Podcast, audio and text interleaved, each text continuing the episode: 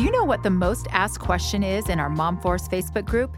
How do I get my baby to sleep through the night? Ugh, we have all been there, sleep deprived and desperate.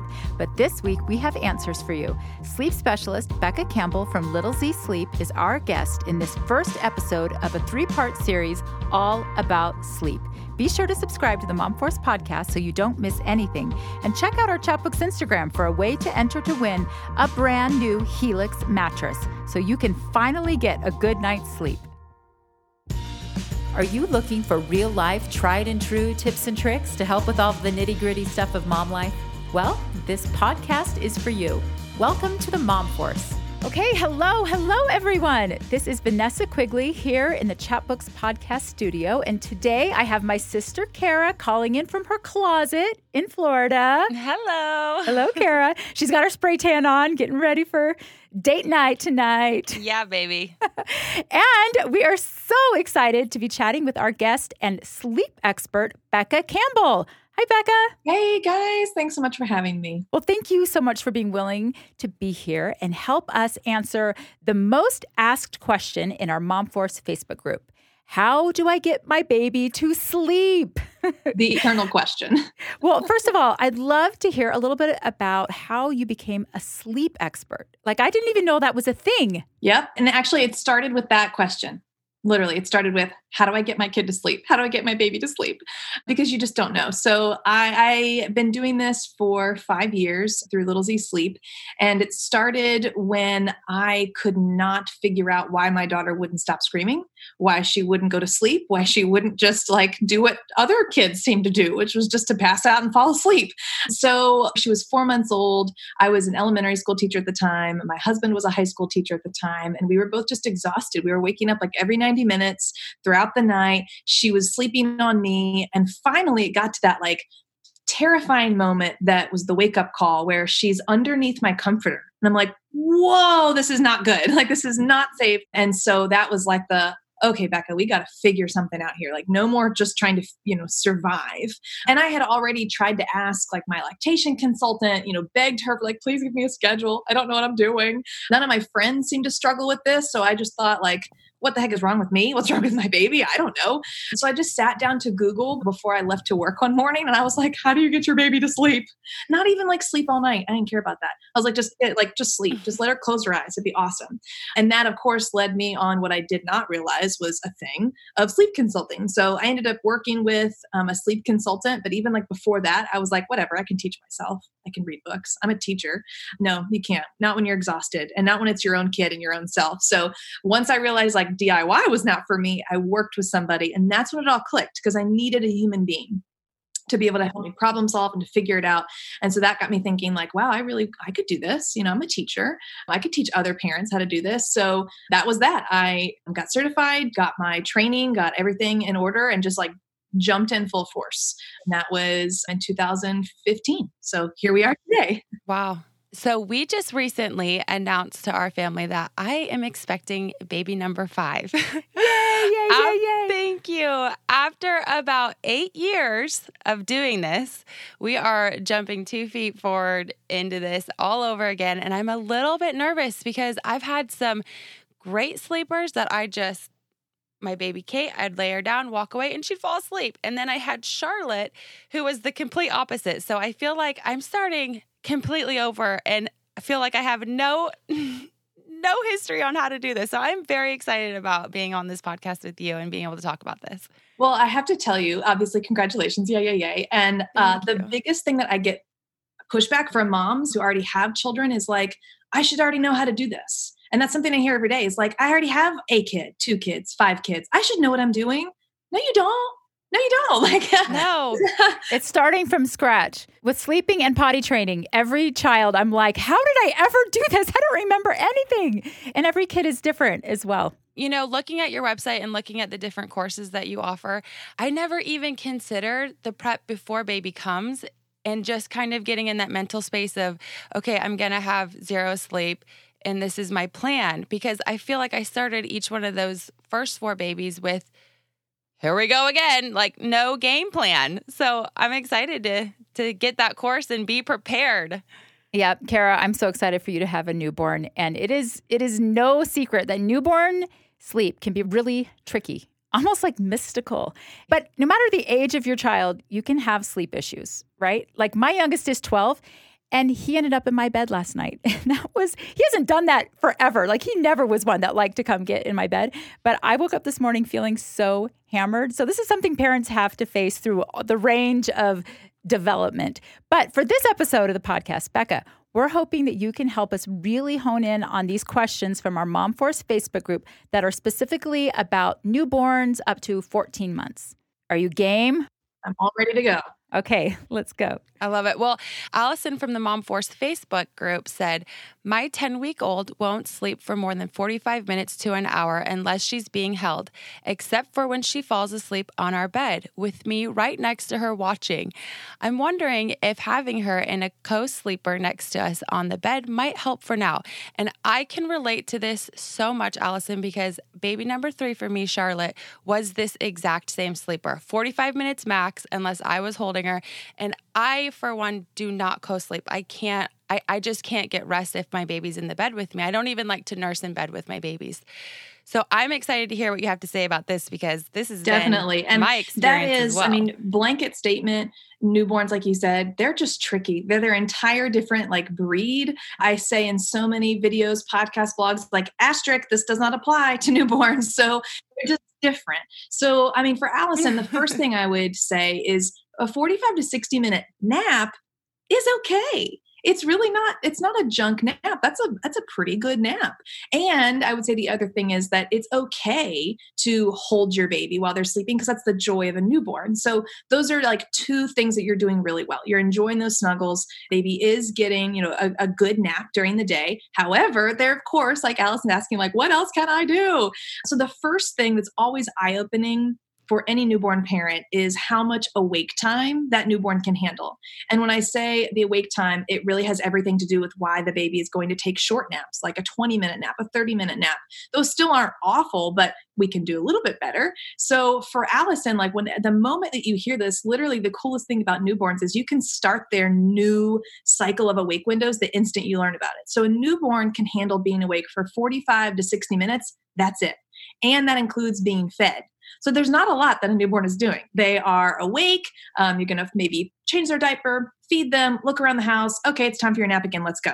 Whether that is in a bassinet or that is in their crib or that is on you, that's like primary thing number one. If any newborn mom is struggling with short naps or colicky baby, that's like the very first thing you can work on. The next thing, and this really has to do with your own sleep philosophy, I myself don't teach co sleeping. And so when we look at a co sleeper, I could be okay with that if you're talking about a bassinet beside the crib. And the reason, like I shared in the intro about why I'm anti co sleeping is because I've been in that situation where your baby's under the covers. And that can be scary. Yeah, that's, that's, it's not safe. And I don't promote that. And so for Allison, what I would say is at 10 weeks old, I'm perfectly fine for your baby to be in a bassinet or maybe a mini crib or a pack and play, whatever you want, and pull it up right beside your bed. That's awesome. So you can be there in the nighttime to help soothe.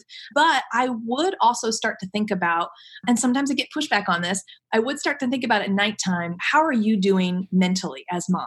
Because I've met a lot of newborn moms who are getting to that three month, four month mark, and they're struggling with postpartum anxiety or postpartum depression and they're having more broken sleep throughout the night because baby is literally right next to their head. And baby's sleeping fine. Baby's just making their noises little coos little cute little grunts but it wakes mom up all the time. And so then you're hyper alert to your little one. And so sometimes around this age i just ask hey maybe we can like move the bassinet down the bed a little bit. I'm not asking you to go to mm. the own room. That's whenever you're ready. But maybe just a few feet away from your head so that you can sleep a little bit more soundly. Yeah because at nighttime if you're saying every 45 to 60 minutes it really could be they're just making grunts and little noises, but you pounce and like, oh, oh, let me help you, but then you actually wake them up.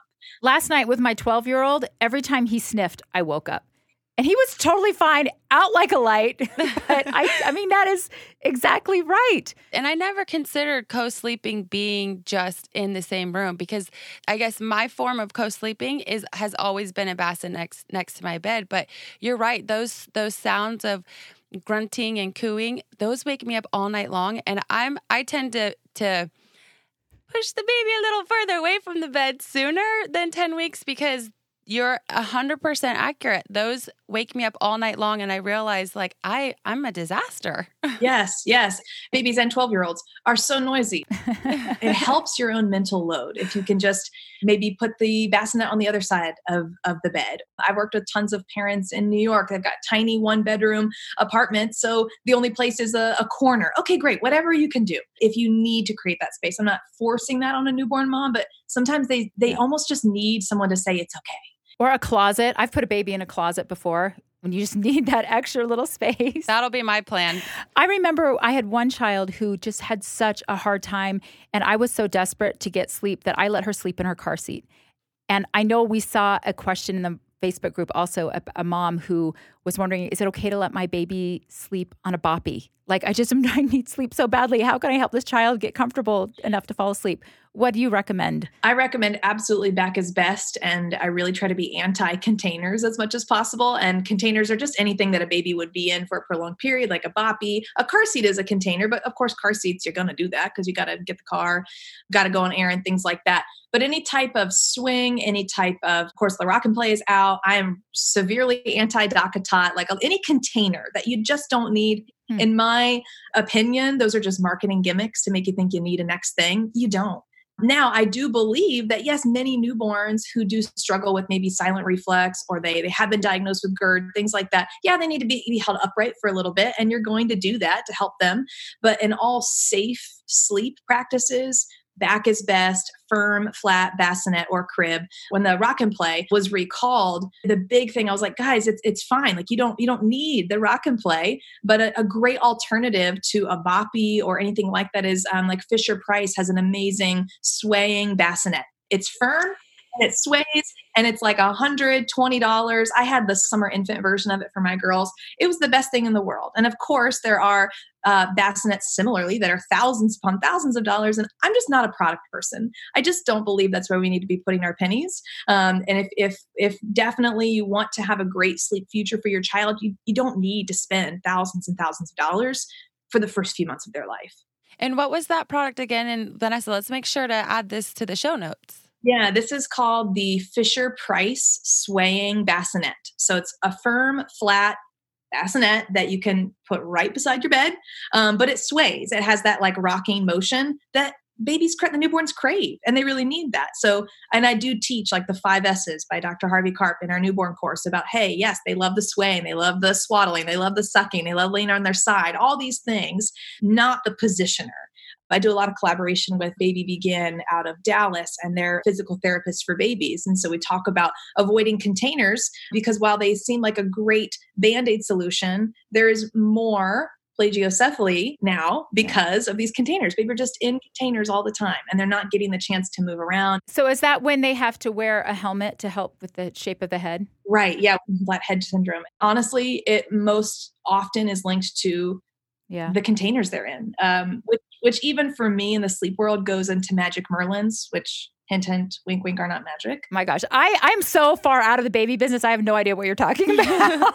We had such limited resources and products when i was having my babies. But there's just so many gimmicks now because moms are so tired. You would do anything. And you're desperate. Yes you're so desperate. You'll buy anything if it promises more sleep Okay, talking about desperate, I want to I want to shift to a little older baby, four and a half months, and napping in particular. So Megan, this was her question. She says, "I am desperate for baby nap help. My baby is four and a half months old, and she sleeps pretty good through the night. We do co-sleep, so that's probably why.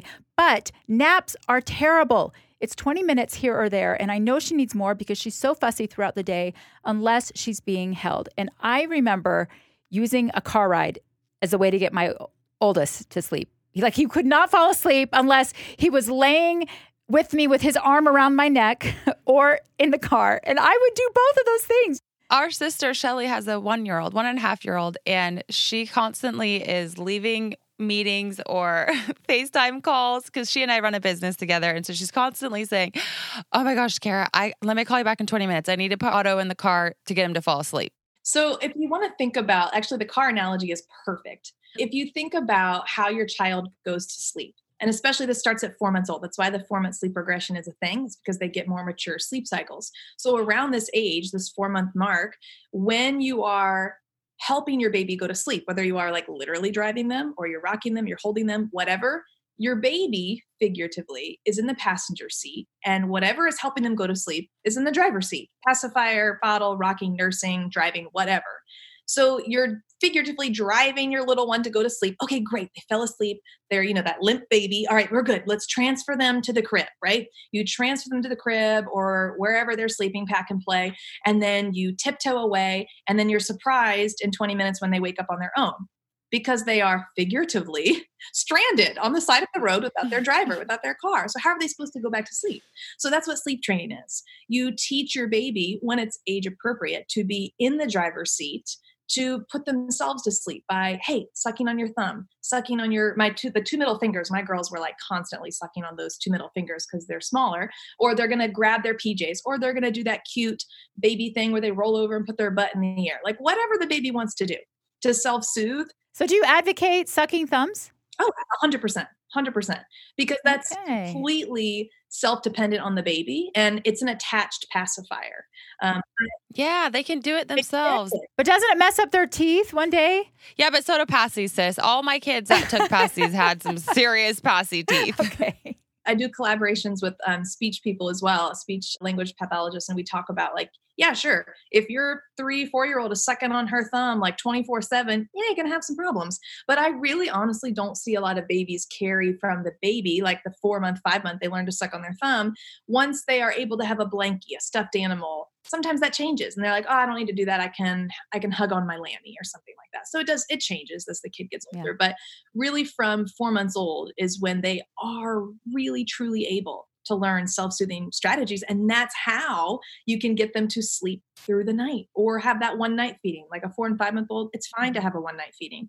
For uh, naps during the day that's how they're going to have longer fuller naps is because they're not looking and waking up for like ah where's my driver? How do i go back to sleep? They know they'll just oh here's my thumb let me roll over go back to sleep that makes so much sense. Oh my gosh. It's like it's like common sense, but why don't we why isn't it in there? I truly believe there are no secrets to sleep. I, I just don't think so. And I I also tell parents all the time like no I've never met a unicorn baby. Like every parent thinks that their kid is like unique and special and they are, but they're not a unicorn. Every baby really can sleep. They really can. Yeah. Okay, well so you mentioned sleeping through the night. Yeah. I want to go to this next question. This is from Chastity and she's asking, How do you get your baby to sleep through the night? Mine is eight months old, and nothing that I do gets her to sleep all night. She eats her cereal with fruit at night and has a bottle and is ready for bed by nine, but she's up again at one and three and five, needing another bottle. Now, my mom taught me that when my babies got older, to start mixing a little cereal in their bottle, and that's how they would be able to sleep through the night. And sometimes it worked, and sometimes it didn't. What advice do you have for chastity? Definitely not that. but for chastity, I mean, the same, I would apply that same, like the last thing she said, needing a bottle. Your baby is needing a bottle every, what, two hours throughout the night because they don't know how to put themselves back to sleep. And you could probably put a timer to it. A baby's sleep cycles during the night are 90 minutes. So if you really look at it, it might be every 90 minutes the baby's waking up and then oh, I'll just let them cry for 30 minutes. Oh, they can't figure it out on their own. I guess I'll have to go and, and feed them. And to me, that's actually unfair because all that baby knows is, well, you're supposed to give me the bottle and go to sleep. So why am I sitting here crying? They don't need to eat every 90 minutes. They just are on that cycle Well, they will naturally wake. Yes, for one, that, that is something. It's called metabolic memory. Like they know, oh, I get my my fix right now like i get my meal right now but an eight month old unless medically advised does not need to be eating every two hours throughout the nighttime. So, for one, I mean, that brings up a major point is whenever you are ready to sleep train or you want your baby to sleep through the night, have a conversation with your pediatrician. That's a disclaimer we put on all of our courses. But the second thing you need to look at is you need to evaluate what is this sleep prop? What's the thing that's driving your little one to sleep? What do they think is the mechanism to get tired, to get drowsy, to go to sleep? Well, for this little one, it's the bottle. So no wonder all night long, if baby is put to sleep with the bottle, then all night long they're going to wake up looking for the bottle. It is pure consistency through and through. So you could replace bottle with right. pacifier or rocking or bouncing or whatever, and it's always going to be the same thing. I think I fell into that trap with a lot of my kids. I have all four out of four. I have seven kids. I've had a range of experiences. But one of my daughters, she, nothing would soothe her. And I finally came to the realization that she just needed to cry. That was her self soothing. And after a good little hard cry, she would fall asleep and sleep through the whole night. And that was such a breakthrough for me.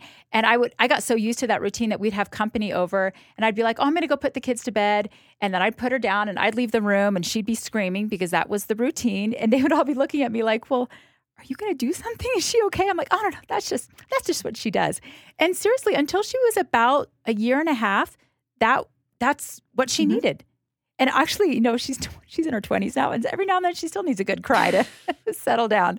I'm the same way. Yes. So we shouldn't be afraid of hearing our kids cry. Is that what you're saying? Right, but there's a huge like disclaimer on that too. So like what you were just saying, she cried for a little bit, went to sleep, slept all night long crying is another self-soothing mechanism for many of the clients I've worked with. You know, we eliminate all props. We know that the baby's fully in charge of their sleep, but they'll cry for 5 or 10 minutes and then sleep 12 hours. And if that's the case, I don't have any problem with that. It is literally your baby's way. It's not your favorite way. You would pick something else if you could, but it's just the way that they're going to self-soothe. And so if it's if that's the situation, then that's fine. Um, crying in general, my biggest problem when people say, "Oh, you know what? Tonight I've had enough. I'm just going to let the baby cry it out." That is not a plan that is a half-hearted like i think cry it out means you do your normal thing. In the middle of the night you just let them cry until maybe they go back to sleep.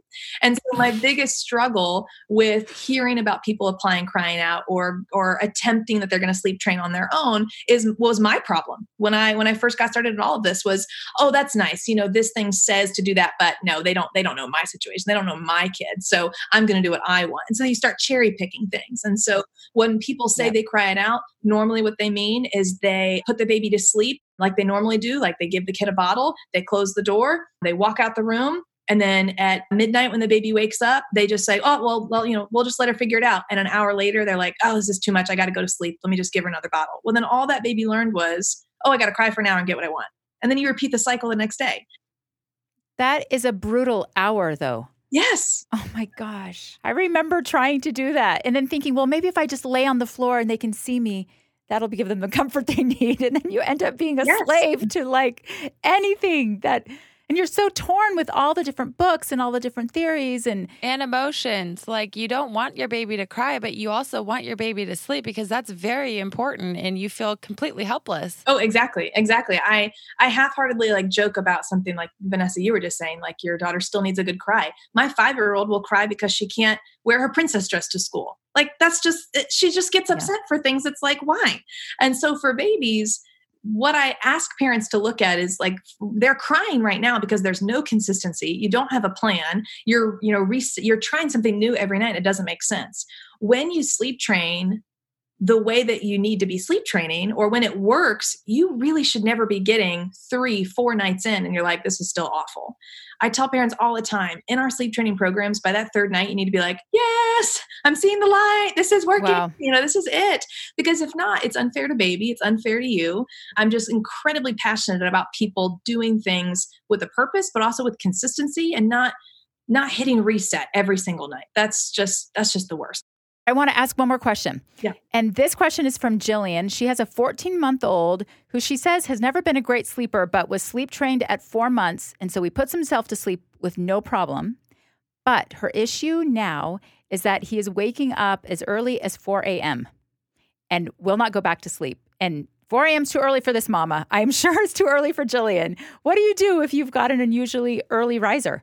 Early morning wakings are like the number one problem that I pretty much work with. I mean, like after you've sleep trained, what's the biggest problem? Early morning wakes. Your kid wakes up early. So for Jillian, I mean, the first thing I would start digging into at 14 months, I would want to make sure that kid is on one nap a day. Because if that kid is on two naps a day and they're getting too much daytime sleep, the first it's like a math equation the first place that it's going to take away from if they have too much daytime sleep is the early morning so for Jillian, I would say like, is your kid on one nap a day?